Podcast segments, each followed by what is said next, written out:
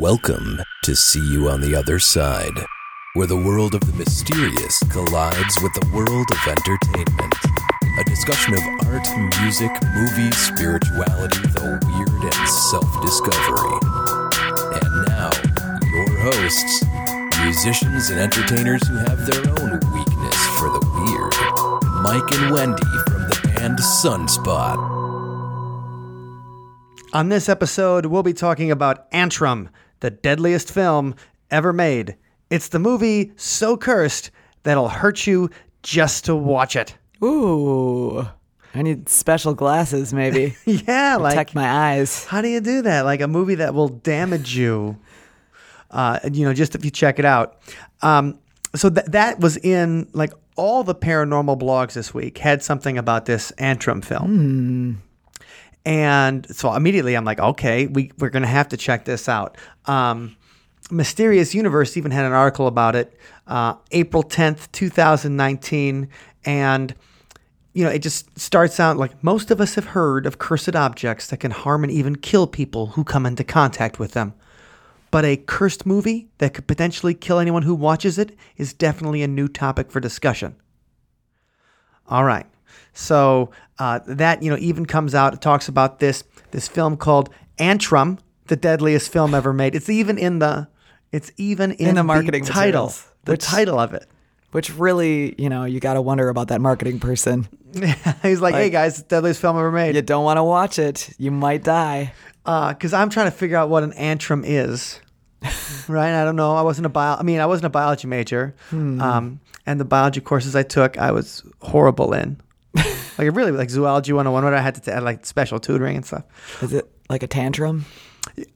Oh, Maybe? Yes. Uh, no, not at all. I mean, I'm just thinking, but that that'd be a good guess. Is it, is it like some raw made with ants? Hey, I like that. I like that too. I would drink that too. That's Ew. well, remember the scorpion shot that Oh, came yeah, out that's right. years ago? So people would would take this thing called a scorpion shot. Everybody, and what it was was a dead scorpion inside a like a flavored. Vodka of some sort. Yeah, and so you like you pour it into your So shooter, gross. and then you drink it, and then you eat the scorpion. And I'm a vegetarian, but I still did it. And now they make those cricket snacks. Yeah. Oh, they make cricket like protein Yeah. bars. But yeah, you did eat the scorp. I was yeah, there. I'm I'm okay with it. I'm uh, It look, didn't sting you. there are six million insects for every one person on the planet. Uh, so unless we eat them, we're So gonna be in trouble, guys. For you now, there's only 5,999,999. Nine hundred ninety nine. I only have that many to go. Any- Better get chewing. yeah, the scorpion shot. Not as gross as you think. Kind of crunchy.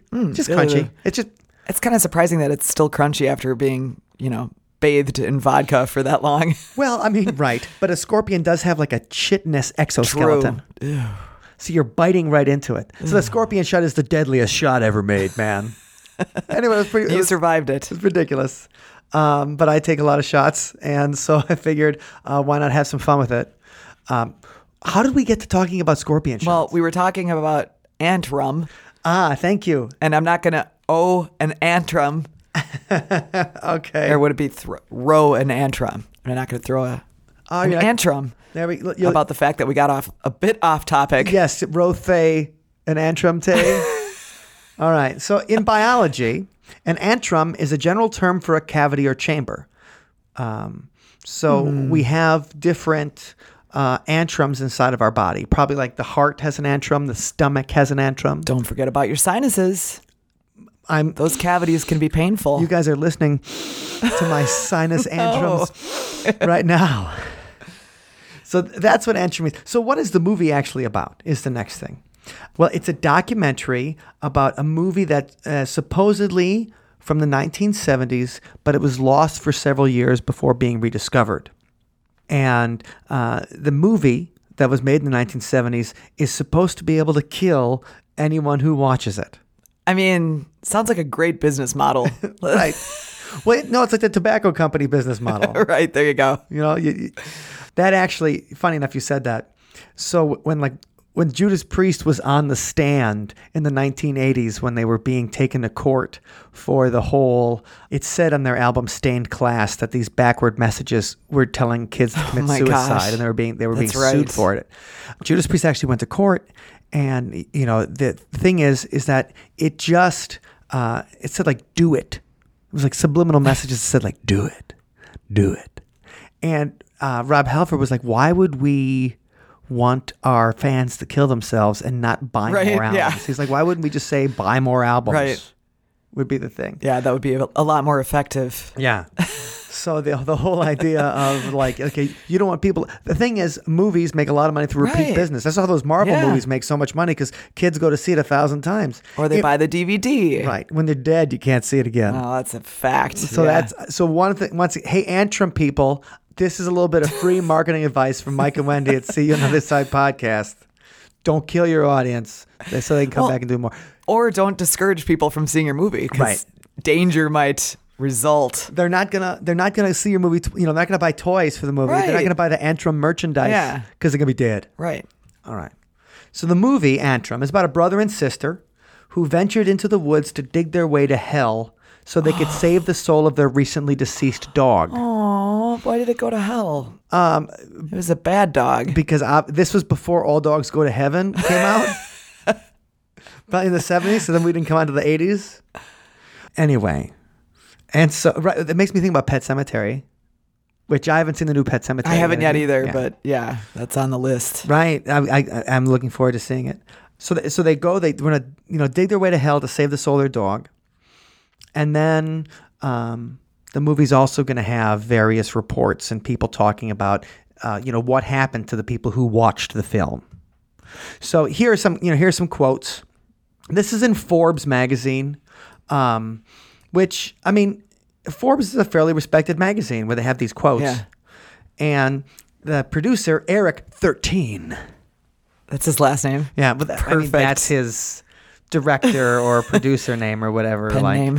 I mean, Eric Thirteen is a guy who used to be a, like a Silicon Valley, used to be into software, and now he's into like Ah. horror movies and stuff He's like that. investing his money in, in other Right. ventures. And so I don't, I, I doubt when he was working at some startup or whatever, he was like, he, you know, he showed up uh, dressed like a goth kid and said, "Call me 13."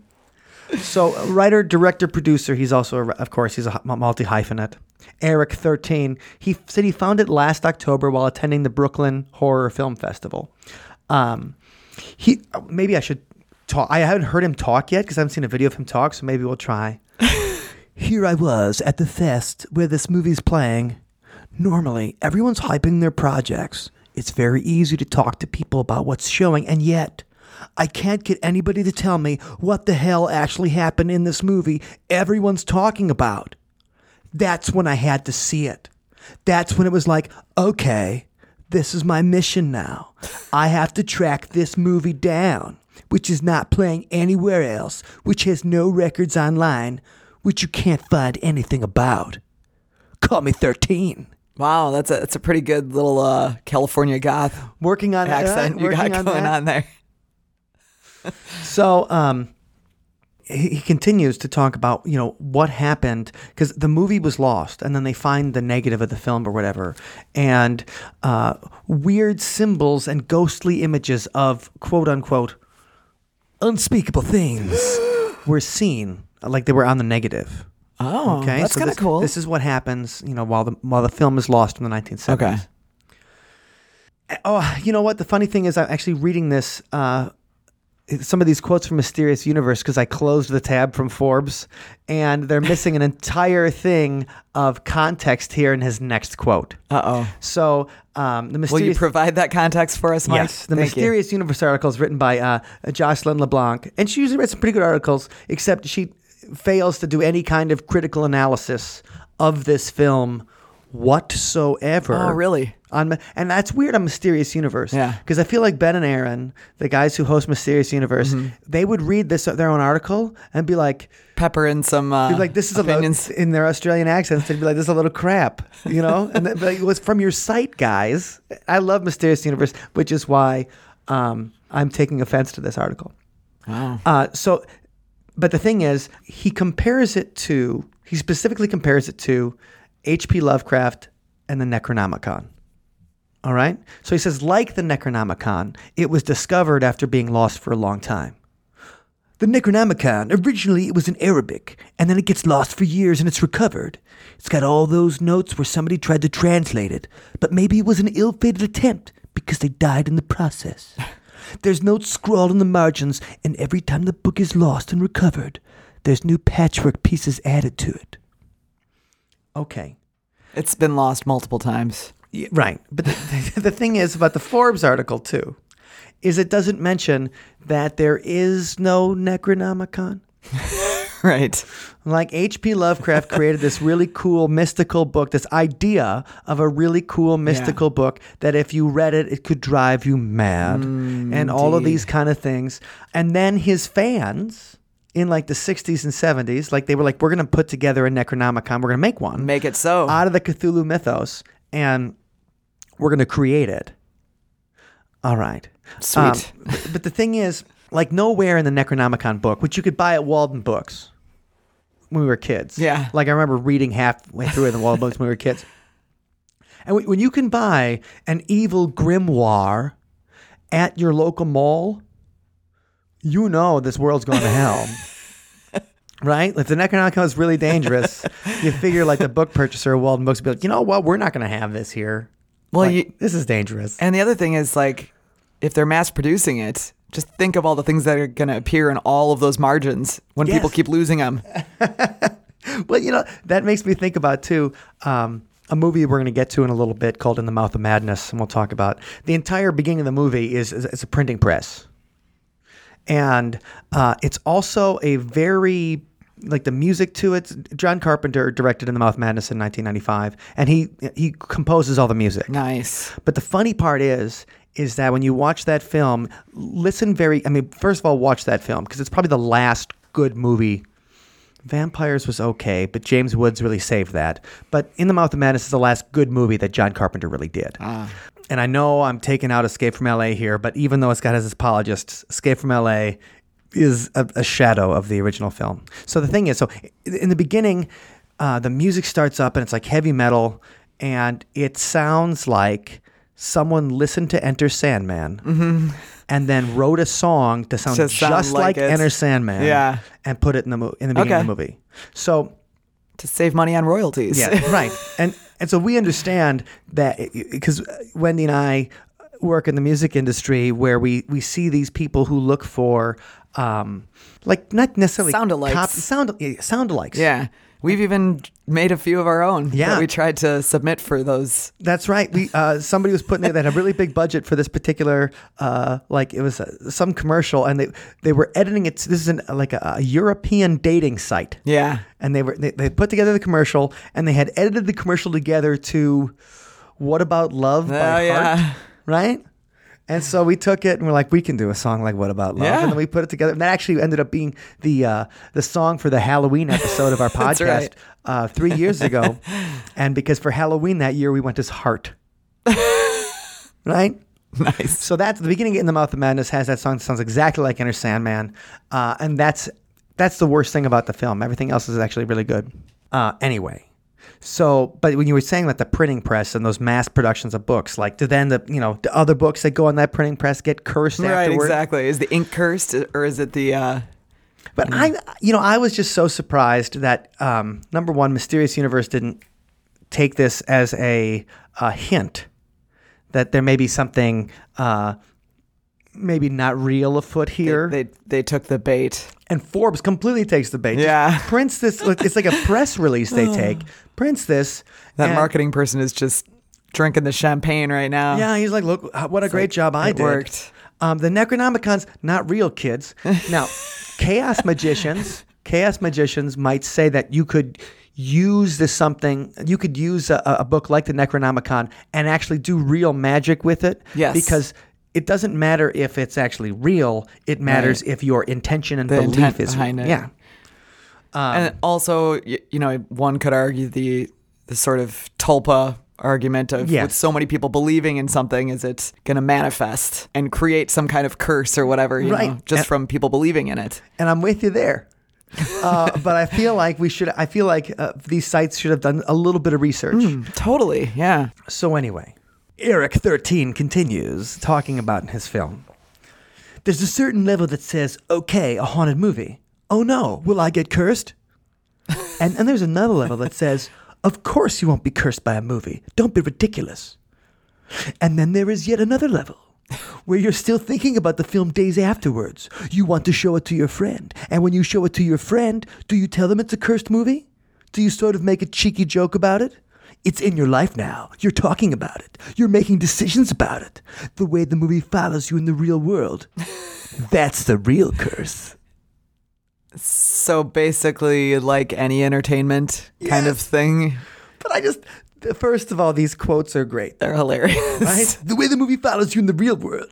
That's the real curse. you can't curse. Stop thinking about it. I guess I can't stop thinking about Antrum ever since I saw the press release come out this week. Yeah. And then people just picking up the press release. Crazy. And now we're talking about it. So we're in Right. it. We took the bait. And the reason that we feel like we need to talk to you guys about it is because it seems like nobody else is just letting people know that this is BS. that this is just viral marketing. And, and the thing is, Wait, so are you saying that we won't die if we see it? well, uh, now I don't want to see Dangerous. it. Dangerous. No, I'm going to go see this. I'm going to see this movie when it comes out. I want to Obviously. see how long would it take to dig a hole to hell? Oh, especially with kids. Right. They're not that strong. Yeah. And they're like short attention spans. It would take a lot, like very focused at- attention. Right. I think the other tip off that it's cursed when you look. Oh, in fact, it's not. It's not cursed. Wait, the other tip off that it's not real is uh, when you go to the uh, IMDb Uh oh. and then you see it's got screenplay by and story by uh, credits in there. Now, the Writers Guild of America is not going to let you put screenplay by or story by on a documentary. Right. You know, it'll let you. Yeah. It, it puts you know filmmaking I credits and things like that, but a documentary won't let you put story by a fictional. You know, um, so that's just uh, you know the, the funniest thing. Now I should say that uh, Dread Central News did put in there full disclosure. Antrum is a mockumentary. Okay, so they get a gold star. Yes. Um, so Dread Central does, Bloody Disgusting doesn't, Mysterious Universe doesn't, uh, Unexplained Mysteries doesn't. Wow. And um, I'll give it up for uh, Tobias and Emily at the Singular Fortean in Madison here. Another, they, they put up a blog post I saw yesterday saying like, "Hey, this is viral marketing. Just Don't make fall for it." Don't fall for it."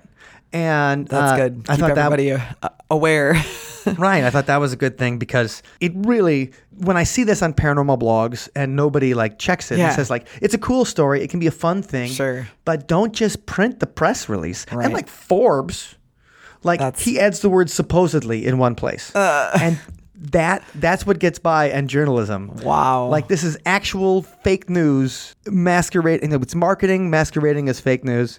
And anyway, this is I just I just we thought we should talk about it because uh, first of all, the movie does look like fun. you know, I have to say, film. I'm intrigued. Just just the the Yes. kids digging the whole thing. Right. And then uh, this idea that movies can hurt you if you watch it. If you see Yeah. some piece of entertainment, it can curse you. Well, and if it's true, what uh, you know, Mm-hmm. Mr. Thirteen says about it getting into your mind and making you, you know, affecting you after you've seen it, which it's a little unfair to have the person who created the movie spreading that kind of hype. But Well, he didn't create know. the movie, he just re- discovered it. Oh, that's right, right, right. But um, you know, I'm I'm curious. Yeah. Is it something that would cause you to think or make you wonder or, or delve into to the the big questions Right, well, after you've seen it? I mean, he also talks in the Forbes interview how, like, you know, people, he, he creates a, a fake sense of like popularity for it too. He's like, we haven't even been submitting it to film festivals. Film festivals are strangely coming to us and want it shown. They want this lost movie seen because it's such a big deal. And There's a force out there that wants people to die. that wants people to watch the deadliest film ever made. You know, I think this is a lot of fun. Uh, you know, viral marketing can be fun. I'm not blaming Eric 13 for any of it. no, or the I, I actually have to. I have to say, hats off. Yeah. you know, in a sense, because that's a really effective marketing campaign. If you've got uh, like major news sources reporting it. right. My sources, at least I read every day. I mean, I don't read Forbes every day, but Well- I have I have like keyword searches or whatever that Yeah. go off when things happen, when curses happen. Yeah, and Or- Forbes isn't, you know, that that's outside of our paranormal circles. You know, Correct. people in the general public read that, so it's it's the fact that it got picked up on there and it was reported on there, I have to I have Yeah. to tip my hat. right to that marketing done. person. Well done. Well, you know, this all goes back to, um, oh wait, at least in the modern age of marketing for movies, the Blair Witch Project. Mm, Yes, indeed. That was Oh, great. We are coming up on the twentieth wow. anniversary of the Blair Witch Project. And it, you know, it really when I first heard about the Blair Witch Project, it was on a website called Ain't It Cool News, yeah. which uh, a lot of people don't go to Ain't It Cool News uh, anymore because it turns out that Harry Knowles was like the, the guy that ran it. Um, he got me too'd out of the job and stuff like that. But he was, um, I mean, Entertainment Weekly even had him as like one of the most powerful people in entertainment for a few years because that was the first website that would like break. Uh, like stories, they'd have they, so that people would email who'd be working on a film, and okay. either they would tip in and be like, "This movie's going to be awesome," Yeah. like I, I'm the like the the dolly grip or some cra- you know somebody you know or a, or a PA you know somebody who's just on set hangs out fetching water for people and then he like writes in this movie's amazing. You should see the performances and the special effects. You're gonna be blown away. And then it would get re- people really excited so especially for genre films um, science fiction horror thrillers things like that. And so you'd have these on the scene reports and things, and Ain't It Cool News was like a must read if you love movies.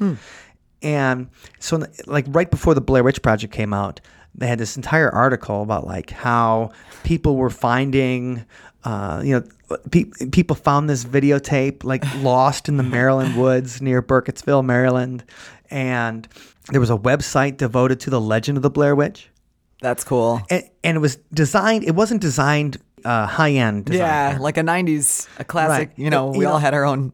It was like a GeoCities site, you know, kind of. So GeoCities, everybody, if, if you're not old enough, was like one of the first websites you can go to, and you could build your own website and and put it there. And this is when it was still expensive to get a .dot .com. Right. Uh, so you know your your website would be like I think our original band website was on GeoCities. Yes, it And was. you could li- you know your website could live in different neighborhoods. so Such a funny concept now. Right. So like our website was like geocities.com slash sunset strip Slash club, club slash 1435. yes. And that was our that was our original website. It was an actual address, Yeah. web address. Web address, but this was a couple years, three years before we got .com. Yep. Um, and so you would just design that. You put up a little bit of HTML of your own. Yeah. And you know, or you would use a, I remember when a, what you see is what you get editor, a WYSIWYG. Yeah, they didn't really have much in the way of that back then, though. You really had to kind of dive in and learn how to do the HTML yourself. Yeah. And uh, anyway, and so the Blair Witch site, look, because the thing is, people would just put up sites of things that they were passionate about. Right. And there would be sites based on urban legends, sites based on ghost stories, things like that. And so when somebody created a site about this Blair Witch legend out of Burkittsville, Maryland, then you'd be like, oh, like I never heard about that legend, but that's really interesting. Is there something in those woods? I didn't, you know, I didn't know about that. Yeah. And you know, I was all over the internet, so I was like, "Wow, that's a pretty cool story." Um, and then you're like, "Well, I got to see this movie now because you want to see what happened to these three kids who were making a documentary about the Blair Witch and then disappeared in the woods." and you know, all the marketing is showing. I mean, there really hadn't been at the time like a, a found footage movie like that Yeah, not in the mainstream. especially one obviously shot on video because the thing is when you blow up video to film resolution like you kind of watch in a movie theater it's going to look like crap Yeah, garbage. so they had mockumentaries before you know they had fake documentaries made all the time but none of it was like looked like this like this looked low tech Yes, and it was so shit. You know, the camera was so shaky. right People get sick in the theater from all the, the bumping around. And, and that's because it was shot by the actors themselves. and uh, it, I mean, the marketing was so effective on this um, that Blair Witch. I mean, I it only cost sixty thousand dollars to make or something like that, which I even Wow. think I don't even know where that money went. right. But um, they it spent millions of dollars in the marketing of it. Even at the Cannes Film Festival, they they put up missing signs with the kids' pictures. That's them. cool. And then I think they had to take them down soon after because somebody actually was abducted from the Cannes Oh, Film no, Festival. what? Yeah, in 1999. Oh my gosh. Yeah, so that's pretty weird. Um, Creepy. but so this marketing happened, and then I'd say maybe a month after, like the first reports of it online, like somebody's like, "Oh no, no, no, this is this isn't a real movie. I mean, this isn't a real legend. This is all made up for a movie." Wow. But then you're like, okay, well, at least that's pretty clever. yeah. And so I, I appreciate that they did a really clever job of marketing. So It was creative because it was so different from any other Yeah. movie marketing. well, the actors use their real names too. Oh wow. So yeah, um, Heather Donahue, who plays Heather. I mean, she even plays Heather Donahue. yes, she even says. I mean, the thing is, I hope that was her acting because if that's her in real life, she's a really unpleasant girl. Nice. Josh. Um, but okay, uh, th- her the map.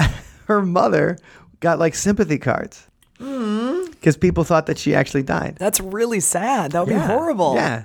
And so, I Oh, mean, whole- man. if you guys haven't seen the movie, the whole idea of it is that in 1994, three kids go out, three students go out who are making a documentary on this urban legend about this weird uh, witch that you know does evil things and lives out in the middle of the forest in Maryland. Right. You don't know that much about it, so they're you learn through their exploration Right. that they're documenting.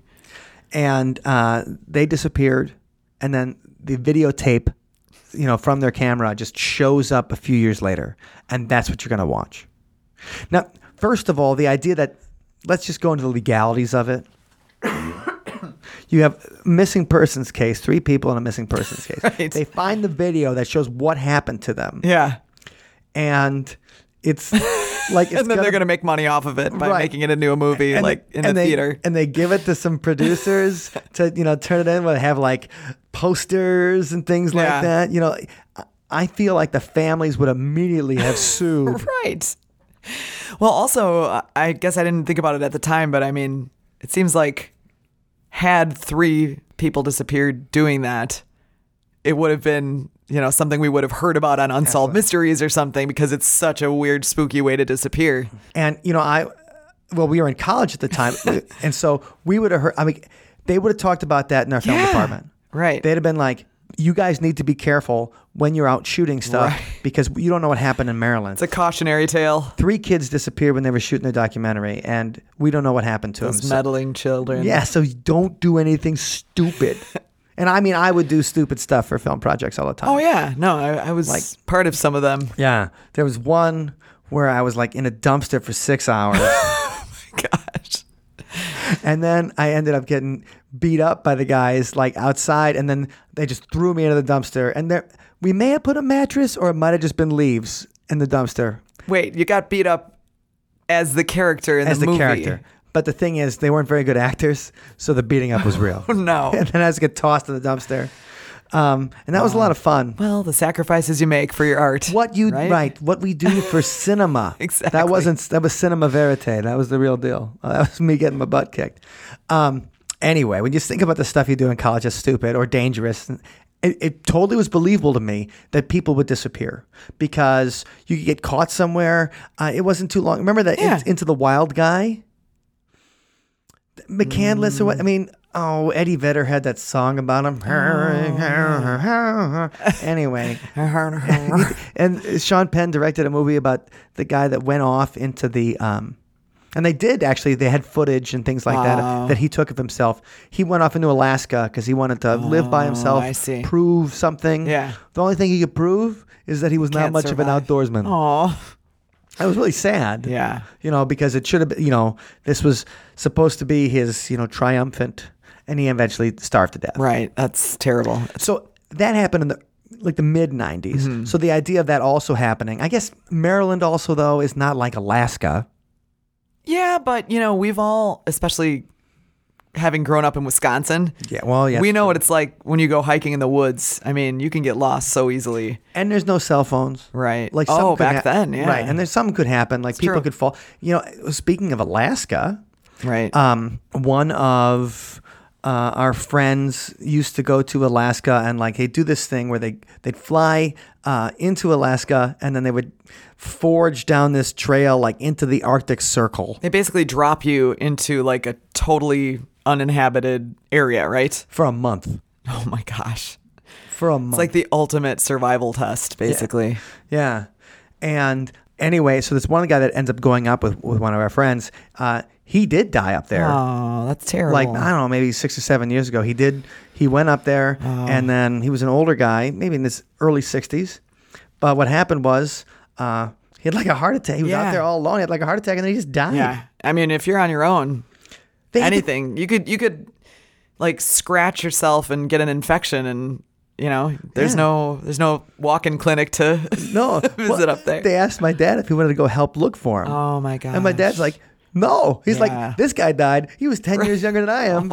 He's like, I don't want to go out and, you know, uh, it's so it, you, but that's the risk that you know you're getting yourself course. into when you do something like that right. And our ancestors who used to have to like, oh my cross gosh them- they had no choice Well, you think about that Iceman they found in Austria or whatever, like the 5,000 year old Right. Iceman. Like he died because he had to cross the Alps for some particular reason.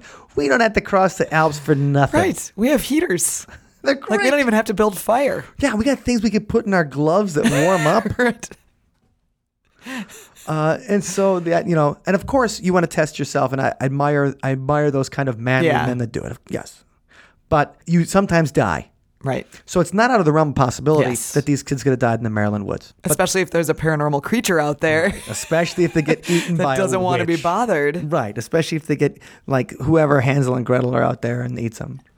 Um, yeah. So they make that cool marketing around the movie, and then it becomes like a must-see movie, and ends up making a couple hundred million dollars, and spawning several sequels, of which I don't think I've seen any. I have not seen any, but I have to say I did enjoy the first one. You did, I did, yeah, okay. yeah, because it just I don't know. I wanted to see what was going to happen. I, you know what? I, Curiosity factor was high.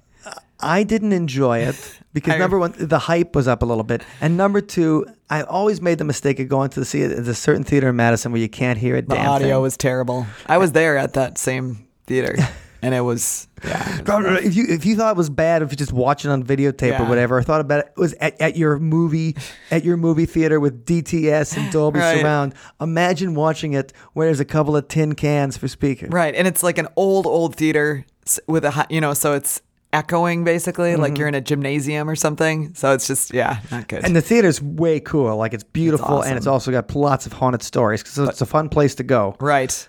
To see a band or to see a, Yes, a now- play or something. now they just have bands, and it's a much more pleasurable experience Right. because the PA system for the bands is much better than the PA system for the movie. Yeah, and I mean the theater itself was meant for watching performers on the stage, not When it was originally s- built, a movie That's right. screen. Yeah, exactly. So anyway, uh, Blair Witch Project, uh, very cool marketing. You know, Heather Donahue ended up getting a whole bunch of pretty good roles after that, Ah, and um, uh, was successful enough to spawn a whole bunch of sequels. But the thing is, you know, the Blair Witch Project wasn't the first movie to use that kind of veracity idea that what you're watching is real found footage to, uh, you know, to get people to, you know, in to get butts in seats. right. Uh, in fact, there was a movie called Cannibal Holocaust that came out in 1980. Just sounds awesome. yeah. Come on. no, no, Cannibal, no, Cannibal Holocaust is a, um, uh, it's an Italian film, and it's about this news crew that goes to South America to investigate like an indigenous tribe. Okay. So, you know, they go Uh-oh. down, check them out, and what happens when they investigate the indigenous tribe. Um, they get obviously murdered and eaten by the cannibals. So what you're saying is it's not really a culturally sensitive no, no, it's not one of those. This is the Gilligan's Island style kind of. this is definitely exploitation. This um, this makes this makes Gilligan's Island look culturally Oh, boy. sensitive. Well, it was, this is 40 years ago. We're dealing with different standards, and it's it's that same idea of the found footage. It's what they used in Paranormal Activity.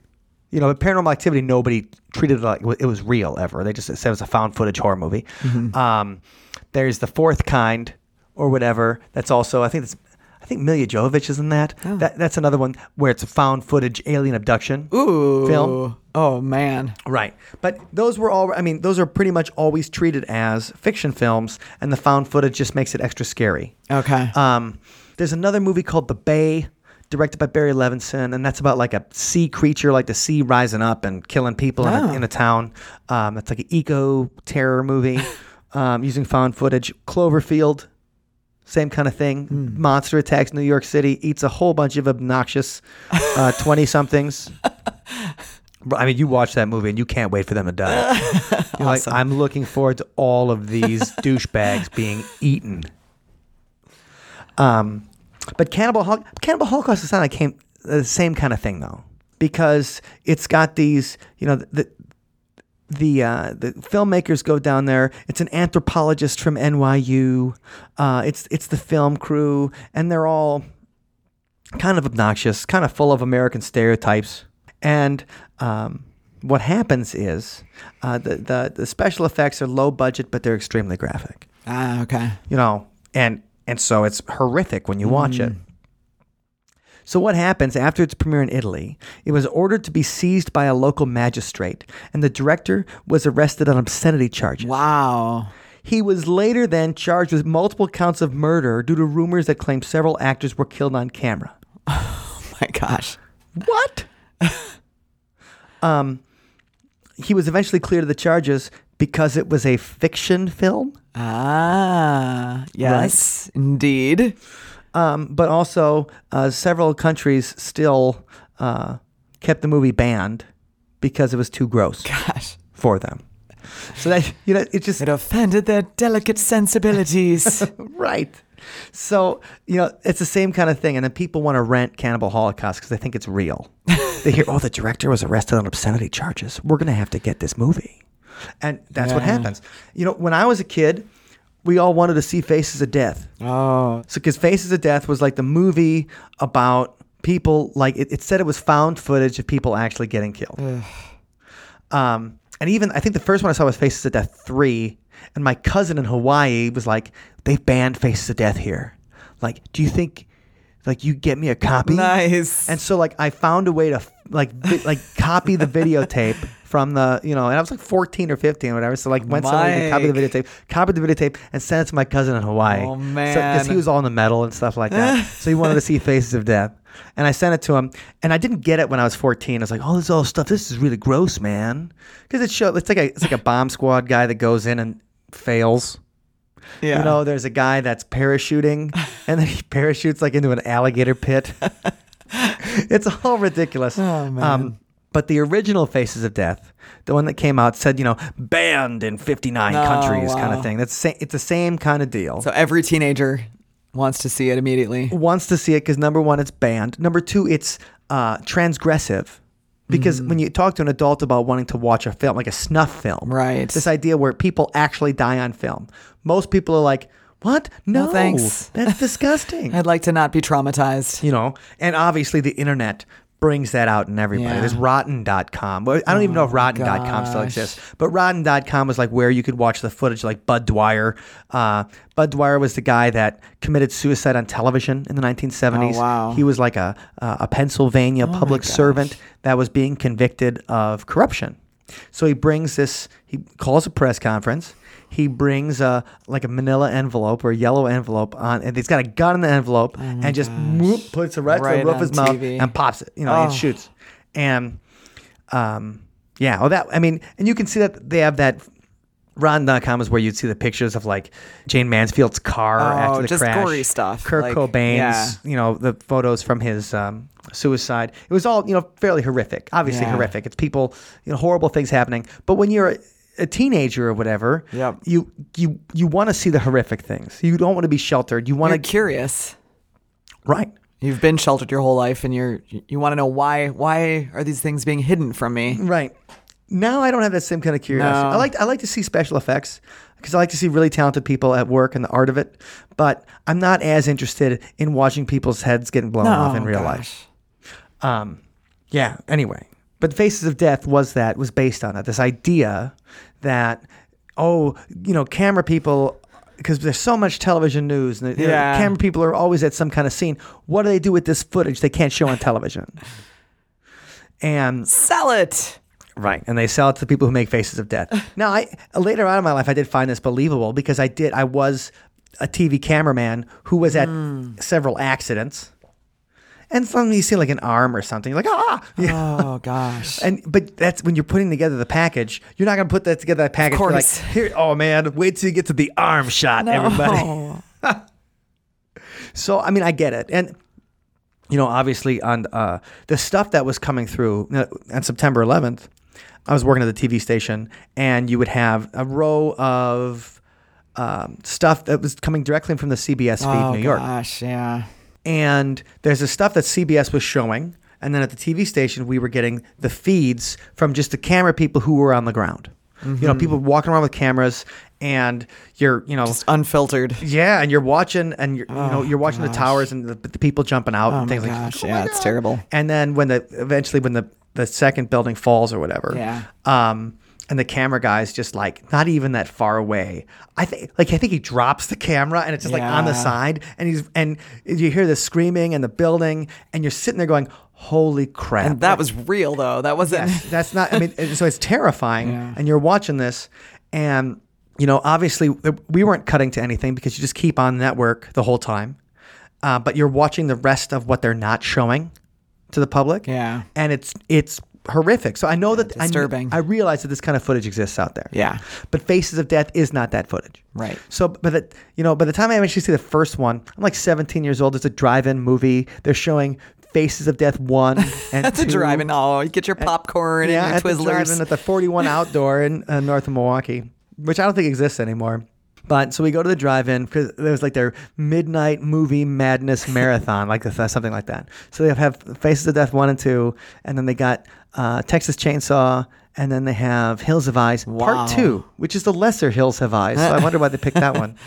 Um, anyway, so we're watching Faces of Death, and I realize that there's multiple camera angles for all of this Uh. found footage. Right. You know, like all of a sudden, like oh, somebody gets their leg chopped off in a uh, because a truck falls on them, and then you see like the point of view shot from the leg, Oh man. nice. and I, I'm like, oh man, it's all fake. Yeah. You know, you guys really set this up to be something, and it's all Well, that- fake. That was your filmmaker mind, though, at work. You know, most people don't think about camera angles and stuff. They're just absorbed in the movie. Because the thing is, how so the idea is like, say, if, if you're shooting from one side, and let's say someone's walking across the street, and the shot changes, and the person looks like they're continuously walking. Um, they call that a match on action, and it's it's where the angle changes, but the action it looks Continues. It looks seamless. Sure. And there's this, it's a it's a visual. It's a um, it's an illusion, obviously, because most things are shot with one camera. And so they have to move the camera and then to make it look seamless. So when you see that happen in supposedly found footage, you're like, what were they? Did they have a three camera setup at this accident? Right. Like, how would that be possible? yeah. And it, you know, there's also a great like I just um, there was a great podcast done last year, and it interviewed the guy who uh, directed and wrote Faces of Death, like whose idea it was. Oh, wow. And now he, I think he like runs a gun store in Colorado, like, um, but he just wanted to make something scary, make some money. They had this idea uh, based on this idea of um, it's called Mondo movies. Okay. All right, and this comes from the 1960s, and it's, it's really an Italian idea. Um, they had this movie called Mondo Cane, which in English means a dog's world. I, I don't know why they particularly called it that, um, but they go to different places around the world, Ah. and they film the shocking. Uh, the stuff that they do, like the, the tribes would do, cannibal Holocaust style, Okay. except not eating people. It would just be like ripping apart a dog or animal. Rituals or things like that. Yeah, just and it would use the otherness I see. of you know different cultures to shock you in the film. Yeah. And these Mondo films. I mean, even even Faces of Death Part Three, I think, or Part Two has something where you watch uh, a Korean family kill a dog and eat it. It's this whole idea of these, you know, that you can buy a dog at um, Yeah. for the grocery because that's what they had so many dogs who did that in their culture. Uh, it's not real. I mean, I don't believe it's real because I think they shot it in the United States. Okay. Um, but Mondo Cane was that idea of going Yeah. to these different places and making a documentary of these shocking rituals. And it's just this tradition of Mondo filmmaking, Mm. and Faces of Death kind of fed into that and became the most famous American version of these things of, of banned, you know, banned in 50 countries. This, this idea that what you're watching is something real, and that makes it feel transgressive. That makes it, that gives it an extra thing. You know, even when, when you were watching The Conjuring and it said based on a true story, Yeah. that just changes your whole perspective. Right of it. off the bat. Totally. You're like, oh my God, this is based, this really happened? Yeah. Right. And um, you know, you- you're watching a biopic or something, and you think like, "Oh, this really happened." It changes your whole idea of how you think about the movie. Yeah, how you take in the movie. And so people doing this for marketing, whether it's Antrum, the deadliest film ever made, the Blair Witch Project, or Faces of Death or Cannibal Holocaust, they're all over the same thing. Um, you know, Wendy, you brought up this example uh, that I'd forgotten about, and uh, the movie Kids Yeah. that came out in like 1995. And Kids is about these, I don't know, like teenagers in New York City in the 1990s. Nobody's going to school. They're just having sex. Just partying constantly, doing drugs and Right. It's all drugs and sex and people being horrible to each other. And really, it follows around this kid who like finds out that he's HIV positive and then he spreads the disease. it's disturbing. And it's um you know it's directed by this guy named Larry Clark, uh, and written by Harmony Korine, who eventually did Spring Breakers. Which hey, I think Spring Breakers is a great movie. It's James Franco, Spring Break, uh, at his best. But this movie, kids, it's in like a really documentary style. It feels like you're just following around, you know, these Actual teenagers. people, yeah. And now you realize those teenagers are actors because it's Rosario Dawson. That's her first movie um, and Chloe Sevigny, who is nominated for Boys Don't Cry, and she's in a lot of stuff. And so you get the, you know, so but those actors get discovered on it. So you realize it's actors, but when you're watching it, it feels so real. It doesn't feel the whole movie's scripted, you know. And even the the lead character in Kids, the the, the guy who is a piece of crap. Like you watch this and you're like, this is a human piece of garbage. He's like, people hate me because of that movie. Oh man, that sucks. You know, he's like people hated me because of that movie, Yeah. and it's that kind of thing. We have this visceral reaction to documentaries, even when they're fake, and it's hard to get over that because our mind sees it as something real. Right. You know that they did that with the um. Remember the alien autopsy movie on Fox? yeah. That's right. Nineteen. Speak, speaking of nineteen ninety five. Oh, good um, year. they, I mean, Alien Autopsy. I remember. I think that was one of the weekends we were home for college, and um, I had people over to watch the Alien Yeah, Autopsy it was a movie. big deal. We were super excited for that. Yeah, like um, there's a whole bunch of people over to watch the Alien Autopsy movie, and now if you guys had this is a 25 year old uh, hoax. But it's Alien Autopsy Fact or Fiction. It's hosted by Jonathan Frakes from Star Trek: The Next Generation. So, uh, you know, Riker, Riker is hosting it, so it Yeah. gives it that semblance. A little bit of credibility there already. Right. And this is right before uh, William Frakes started host or Jonathan Frakes hosted the Paranormal Borderline, which was That's a right. like a like like a found footage like thing where they investigate paranormal stories. So this is like it's giving it some kind of credibility. And to you know, just to give you a little bit of context, In Search of was hosted by Leonard Nimoy, who played the first officer on the original Star Trek Enterprise. Right. Alien Autopsy is hosted by Jonathan Frakes, who plays the first officer on the Star Trek: The Next Generation. so it continues that kind of idea that you grow up with. Well, this is the new Mr. I can Sp- trust this person. because yeah. I trusted Mr. Spock. right. I can trust uh, Commander Riker. So okay, so Alien Autopsy, fact or fiction, um, and it's got this grainy footage. It's got this grainy footage of a like an alien. It's got a big chubby belly, but they cut it open, Yeah, and it's hard to see kinda anything. gross. It just shows like military doctors around, um, but also the paranormal people were taking it seriously. Like Boy. Right. Kevin Randle, um, he's, you know, he, he says that later on that his uh, remarks were taken out of context. But Oh. Kevin Randle is a guy that uh, has been studying Roswell for years. Uh-huh. He's, you know, shown talking about the autopsy footage and how amazing it is. And it's this idea that they are autopsying a alien that crashed at Roswell. And the guy that brought it forward, the Ray Santilli, he said he got it from a cameraman in his 80s that used to work for the uh, Army Special Forces, and he filmed many events, including the Manhattan Project, which was the atom bomb tests. And he said that on June 2nd, 1947, he received an order directly from General McMullen stating there had been a crash. He was to go immediately to White Sands, New Mexico, and film everything. The cameraman had authority and above the on site commander and reported only back to the general. The cameraman flew to Roswell and then was taken by road to the site he describes as being a, a dried up small lake bed.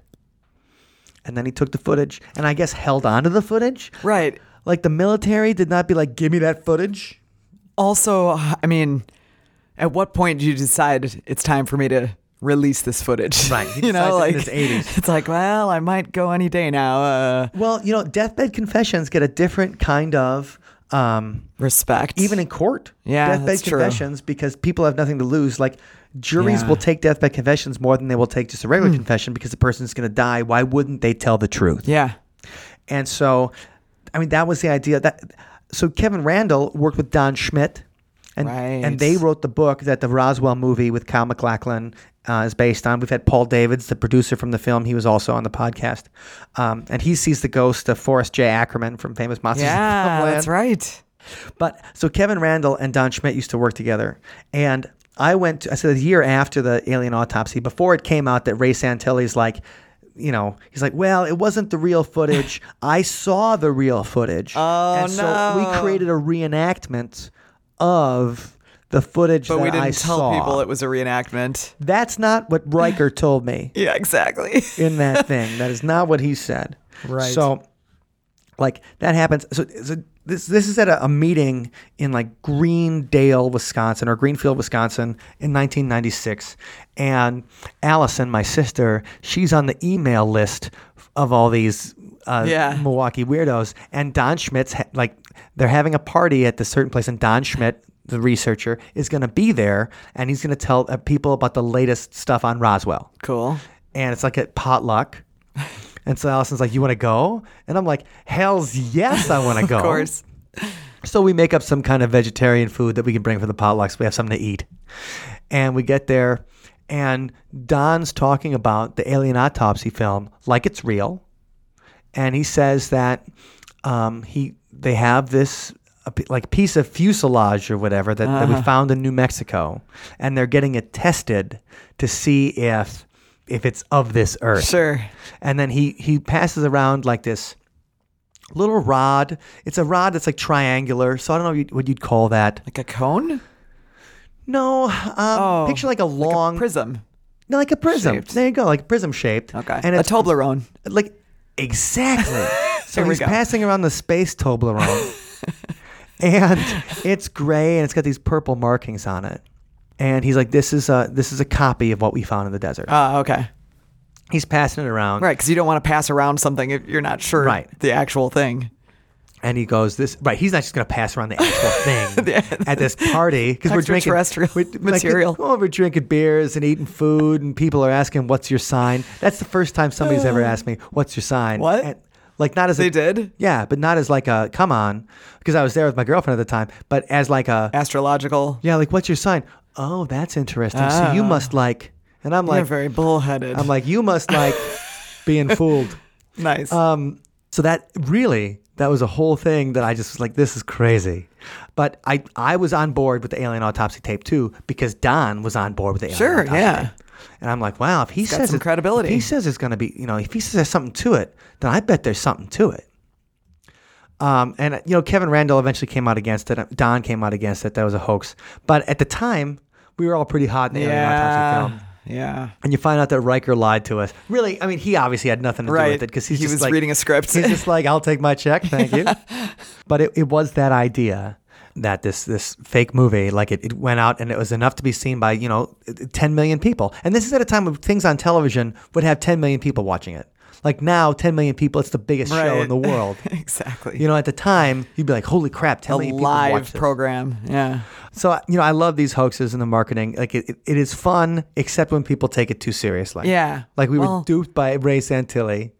I was duped by the Blair Witch until like I figured out it was marketing. And I, I'm not saying that these websites have been duped by Antrum, the deadliest film ever made, but I feel like there needs to be some context to put out and say this is a mockumentary. Yeah. This is a paranormal news site that usually talks about paranormal Right. news, but this is a movie that's playing on that. And just to get that out of the way, Yeah. And also, it's just, you know, yet another reminder that the internet buyer beware. You know, you never know what's truth and what isn't on the internet, and people pass things off that aren't true all the time. truth all the and time. the, the so- thing is, on the internet, the the truth about things is only a click away. Every time you can just search for something, and nobody like still nobody does. So like, what did you read that? Yeah, I read it. It's bullcrap. right. Like I'm not saying Snopes is always right, but it's a good first place to Yeah. check. Another thing, you know, Wikipedia is not always necessarily trustworthy.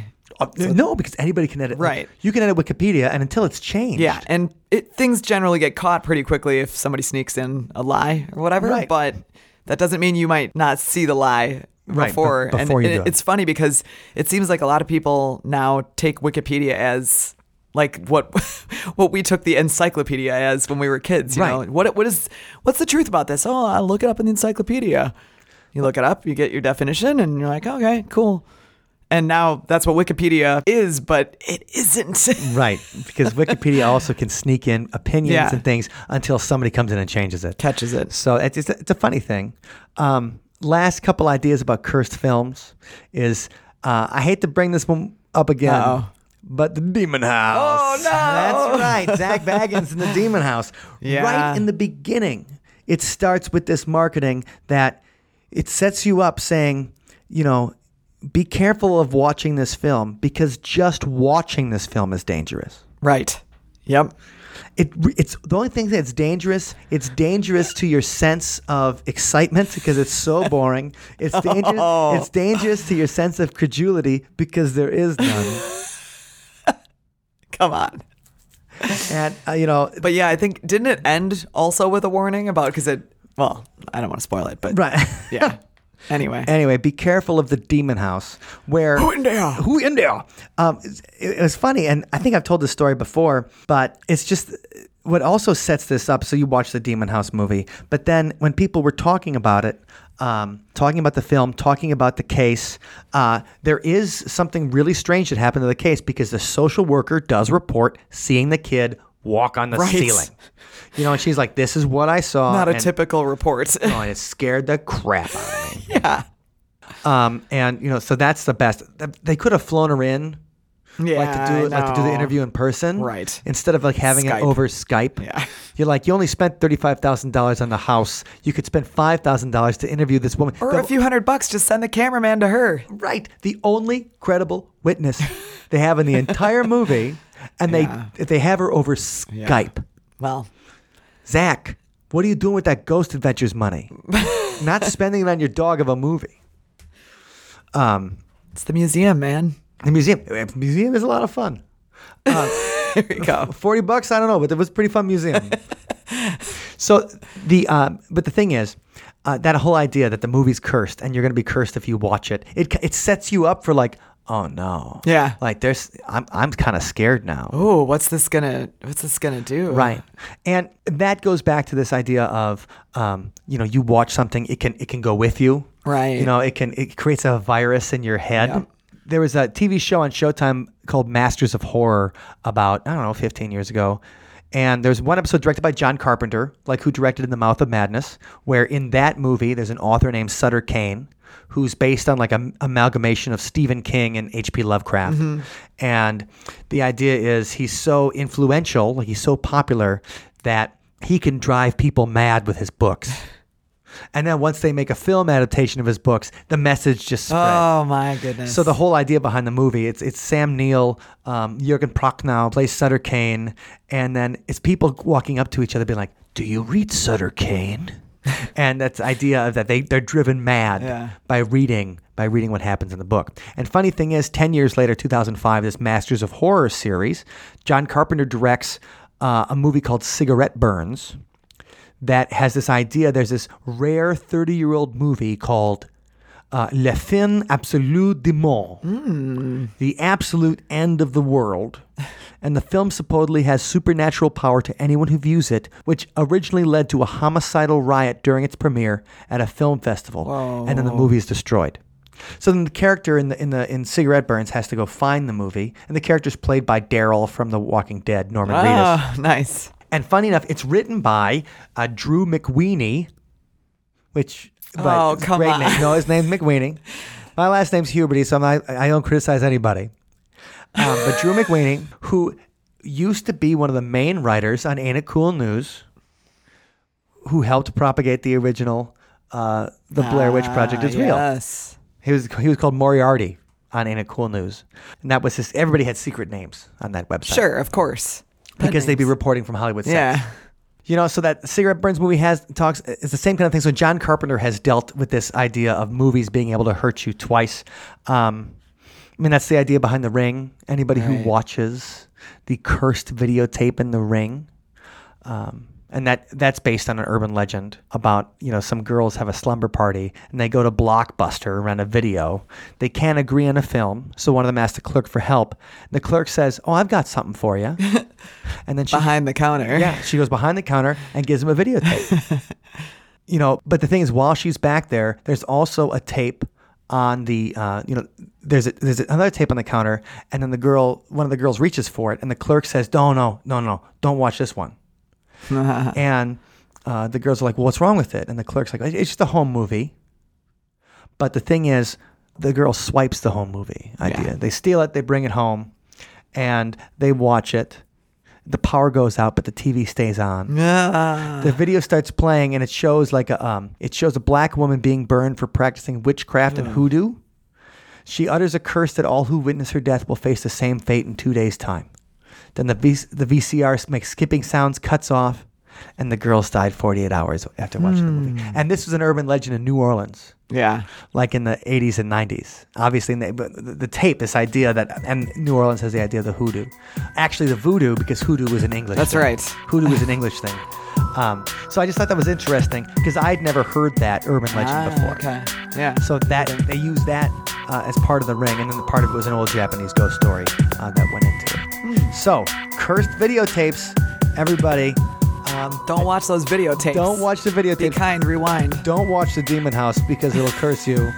We're still talking about it over a year later. Uh, but the thing is, um, Antrum might be a great movie, but it is not a real paranormal occurrence. It's not, you know, it has nothing to do with it won't kill you.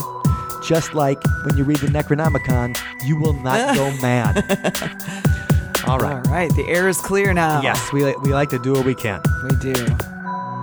Of course, to go with the deadliest movie ever made, we had to write the most dangerous track that we could come up with. You've been warned. Listen at your own risk because we take no responsibility for what happens after you've heard it. This is The deadliest song ever made.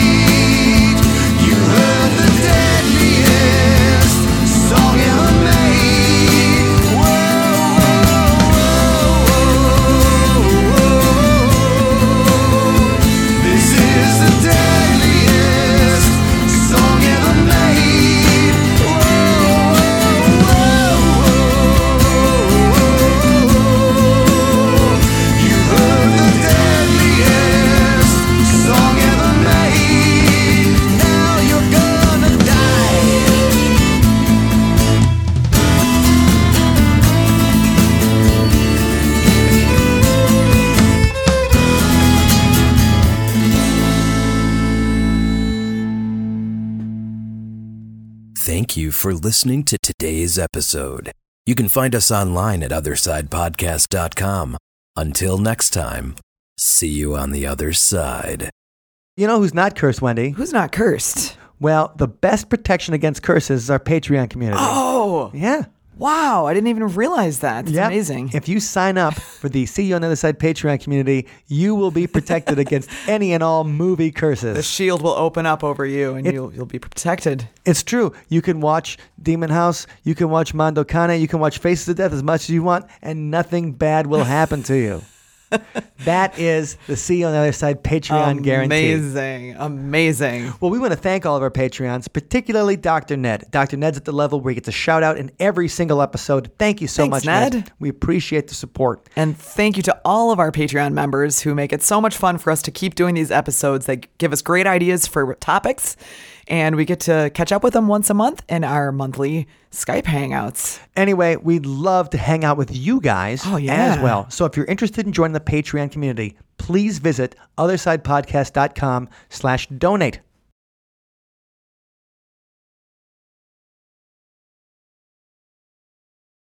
And when you can buy an evil grimoire at your local mall, you know this world's gone to hell.